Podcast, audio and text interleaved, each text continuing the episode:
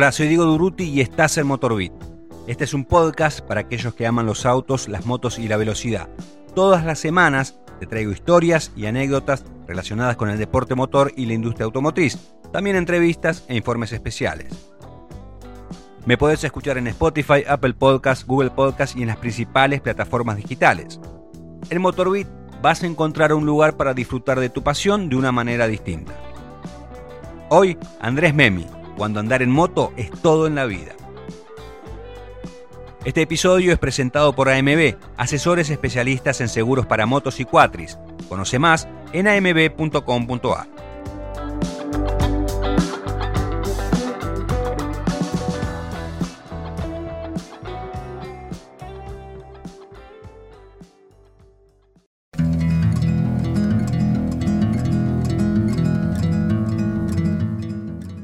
Transcurrían los primeros años de la década de 1970.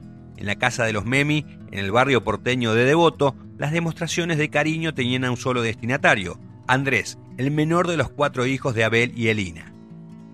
El clan lo completaban Eduardo, el mayor, Pablo, y con el tiempo se convertiría en el bajista de una famosa banda de rock, y Piero.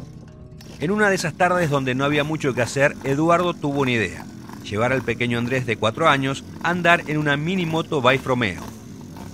Lo sentó arriba del tanque y los hermanos Memi se fueron a enfrentar un sendero que tenía un particular nombre. Esa aventura fue la que marcó a Andrés para siempre.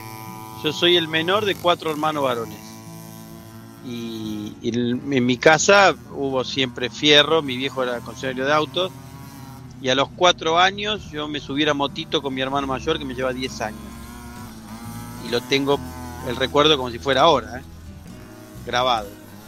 Me subí adelante en el tanque de nafta de una minimoto Baifromeo motor Mival, que si vos ves el tamaño de la motito te podés imaginar el tamaño que tenía yo.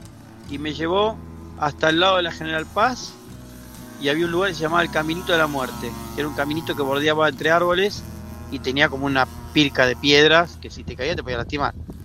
Y, y me llevó por ahí y no me lo, no me lo olvido más. Me acuerdo perfecto por dónde, te puedo decir por dónde fui, por las calles, por todo.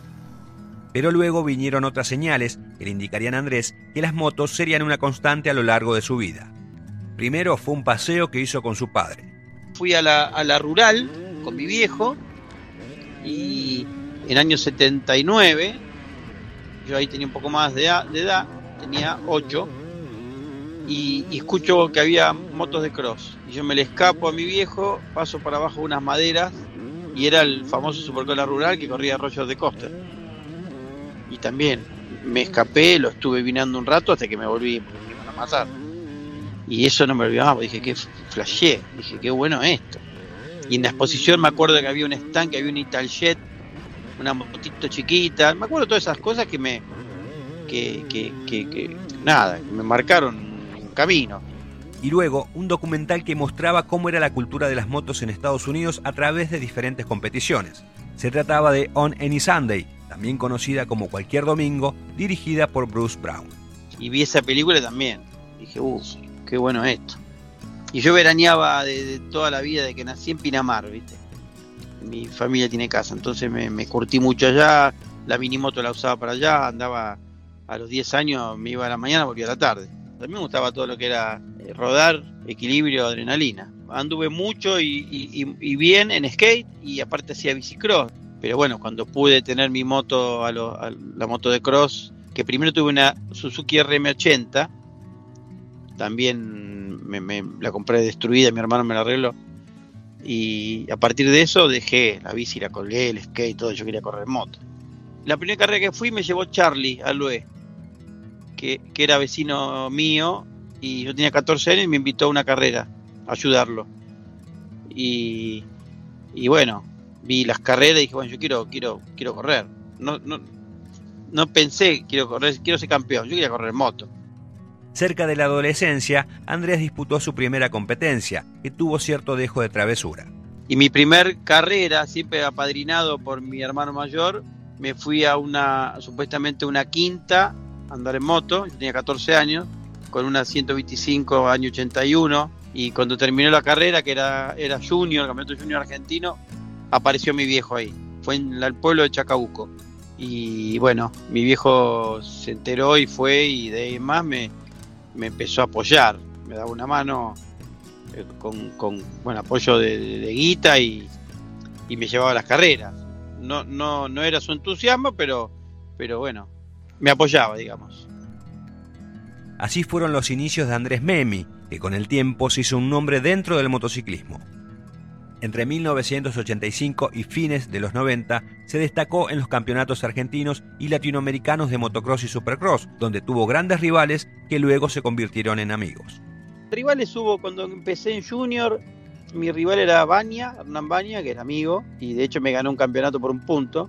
Y después eh, uno que era un rival, pero que aparte era, era un destacado, un, distinto, era Nicolás Salzman, y, después mi rival fue en un momento Federico Villagra, que después también íntimo amigo hasta hoy. Nos conocimos en una carrera y nos hicimos amigos a los 15 años. Después eh, apareció Marcelo Sánchez, bueno, hubo muchos, Fabio González, todos son amigos míos. Nos hablamos, te diré, semanalmente, ¿eh? es de loco.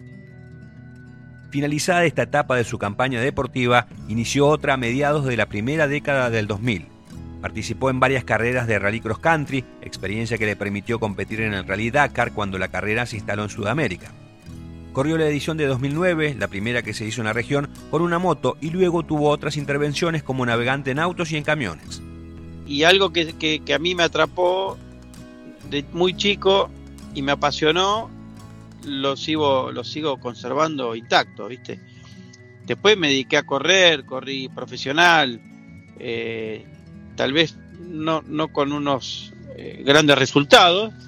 Siempre me destaqué, pero, pero realmente a mí me gustaba ir a las carreras, me gustaba andar en moto. ¿Viste? Hay gente que corrió en moto, salió campeón y nunca más se una moto, que es muy común.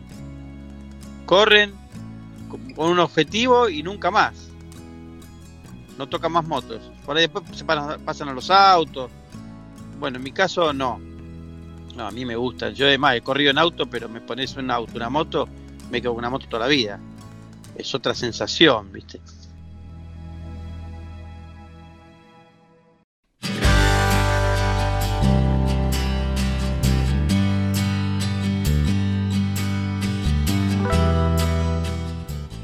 Todos los conocimientos adquiridos a través de tantos años le permitieron a Andrés Memi sobresalir en otra disciplina, la de instructor. Trabajó para empresas de primer nivel y en la actualidad continúa dictando cursos por su cuenta, además de organizar travesías que son muy especiales.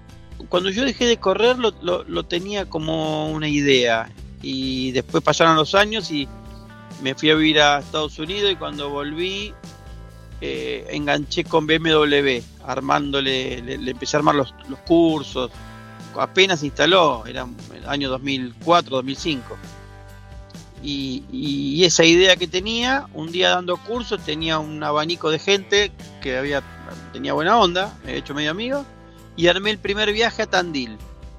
Y yo estaba corriendo en rally, en auto, entonces lo armé tipo un rally. Fui, hice la hoja de ruta, armé todo. Hice ese, ese primer viaje y automáticamente BMW me dijo, haceme un calendario. Y ahí arranqué con los tours, con otro formato de lo que hago ahora. Yo hago eh, más off-road, más camino alternativo es, mucho más divertido y, la geografía nuestra es ideal, en un lugar interminable. Es un sello mío que es muy aventura, con lo cual la parte de ruta, eh, llámalo enlace, y el resto es fuera de camino. Eh, lo, divertido es eso, no ir a un, a un, circuito turístico convencional, sino a lugares que de hecho me dejaron los rally, el Dakar o los Patagonia Atacama. Lo armo así. Y después tengo un montón de gente ya que, es cautiva, la, llevo. Entonces ya sé, armo los grupos y armo el recorrido en función de eso. Si se suma gente nueva, sé de qué lado viene, o, o, bueno, yo también doy cursos, que es el semillero mío, doy un curso y cuando termino el curso de 10 tipos, los tengo ahí clasificados y, sé a dónde puedo llevar a cada uno y el espíritu de cada uno, ¿no? Pues no solo es andar en moto bien, el espíritu y, sobre la convivencia.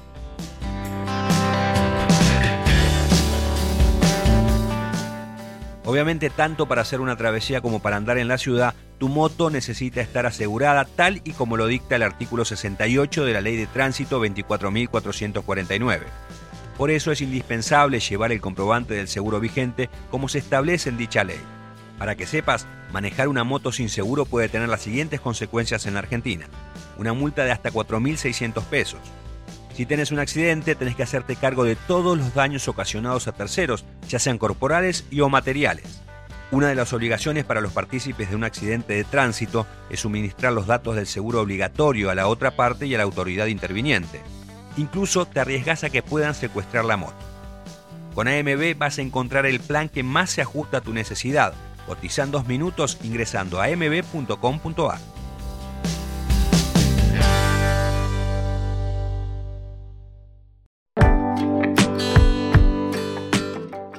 Andrés Memi se jacta de haber hecho millones de kilómetros arriba de una moto.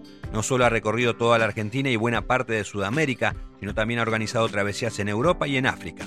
Una de las que más ha disfrutado fue la que unió California con Buenos Aires en un periplo que se extendió por 50 días en el 2018 mandé 15 motos y una camioneta a California y me los traje andando. El hecho de venir de Los Ángeles a Buenos Aires fue, fue alucinante, fue una aventura y, y recorriendo de todo. En la actualidad trabaja en una nueva aventura que como siempre promete mucha diversión. Ya tiene el lugar donde se desarrollará, aunque prefiere no decirlo. Ahora estoy trabajando en la, en la próxima que es en noviembre.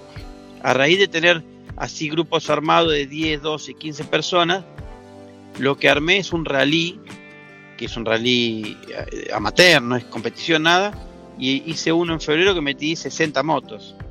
Y ahora ya tengo anotado 80 para noviembre. Y es igual, igual que un Dakar, eh, pero no de carrera. O sea, toda la mecánica es igual. Tenés, eh, se arman equipos de tres amigos, cinco amigos, seis amigos. Entonces van todos juntos, con un horario de largada y un horario estimado de llegada, con control de paso con neutralizaciones, que paras a comer, son cinco días. Y hay una noche, una noche de campamento, ¿no? Es, terrible. Y es navegación, sí o sí tiene que ir un GPS y con una hoja de ruta. Así que eso estoy laburando en, en eso, en esa idea ya lo hice, estoy laburando en la próxima edición y mi idea es hacer eso una vez por año.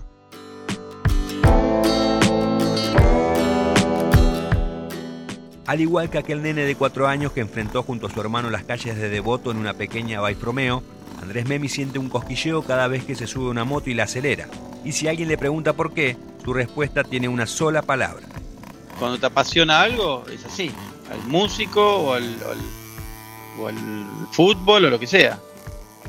La pintura, el arte. Pasión es la única palabra. Una sola.